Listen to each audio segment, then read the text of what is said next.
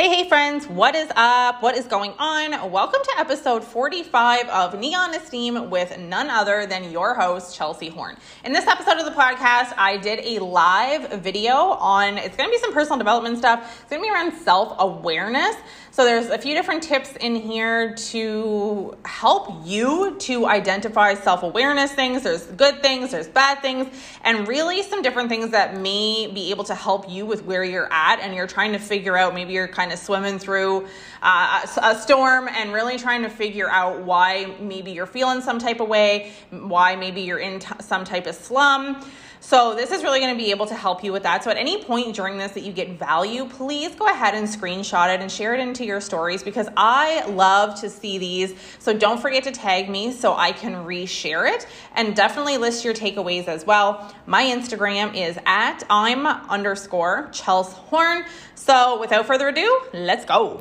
So self-awareness, and this is a term that I heard and I really like it. It's self-awareness is like an onion. So there's multiple layers to it. And the more you peel back and the more you're likely to start crying at inappropriate times. So the first layer of this self-awareness onion is understanding one's emotion. So this is when I feel happy. This makes me feel sad. This gives me hope. So we all have emotional blind spots. Yes or yes. They often have to do with the emotions that we were taught growing up as being inappropriate emotions. So it takes years of practice and effort to get good at identifying blind spots in ourselves, then, then expressing the affected emotions appropriately. So the second layer of this is the ability to ask why we feel certain emotions. These why questions are difficult, and they can often take months or even years to answer consistently and accurately. So why do you feel angry? Is it because you failed to achieve some goal that you had set out for yourself? Why do you feel lethargic and uninspired? Is it because you don't think you're good enough? This layer of questioning helps us understand the root cause of emotions that overwhelm us. So once we understand the root cause, we can do something about it. We can do something to change it. The third layer, this is an even deeper layer to this self-awareness onion. It's personal values. This one is going to be full of tears. Why do I consider this to be a success or a failure? How am I choosing to measure myself? By what standard am I judging myself and everyone around me? This level takes constant questioning and effort. It's going to be incredibly difficult to reach. It's not going to be easy. I'm not saying it's going to be a breeze, but it's going to be the most important because our values determine the nature of our problems, and the nature of our problems determines the quality of our lives.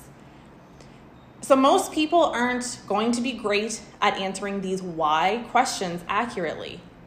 And this prevents them from achieving a deeper knowledge of their own values. They may say they value honesty and a true friend, but then they turn around and they lie about you behind your back to make themselves feel better. So look at people who are miserable because they want to be rich.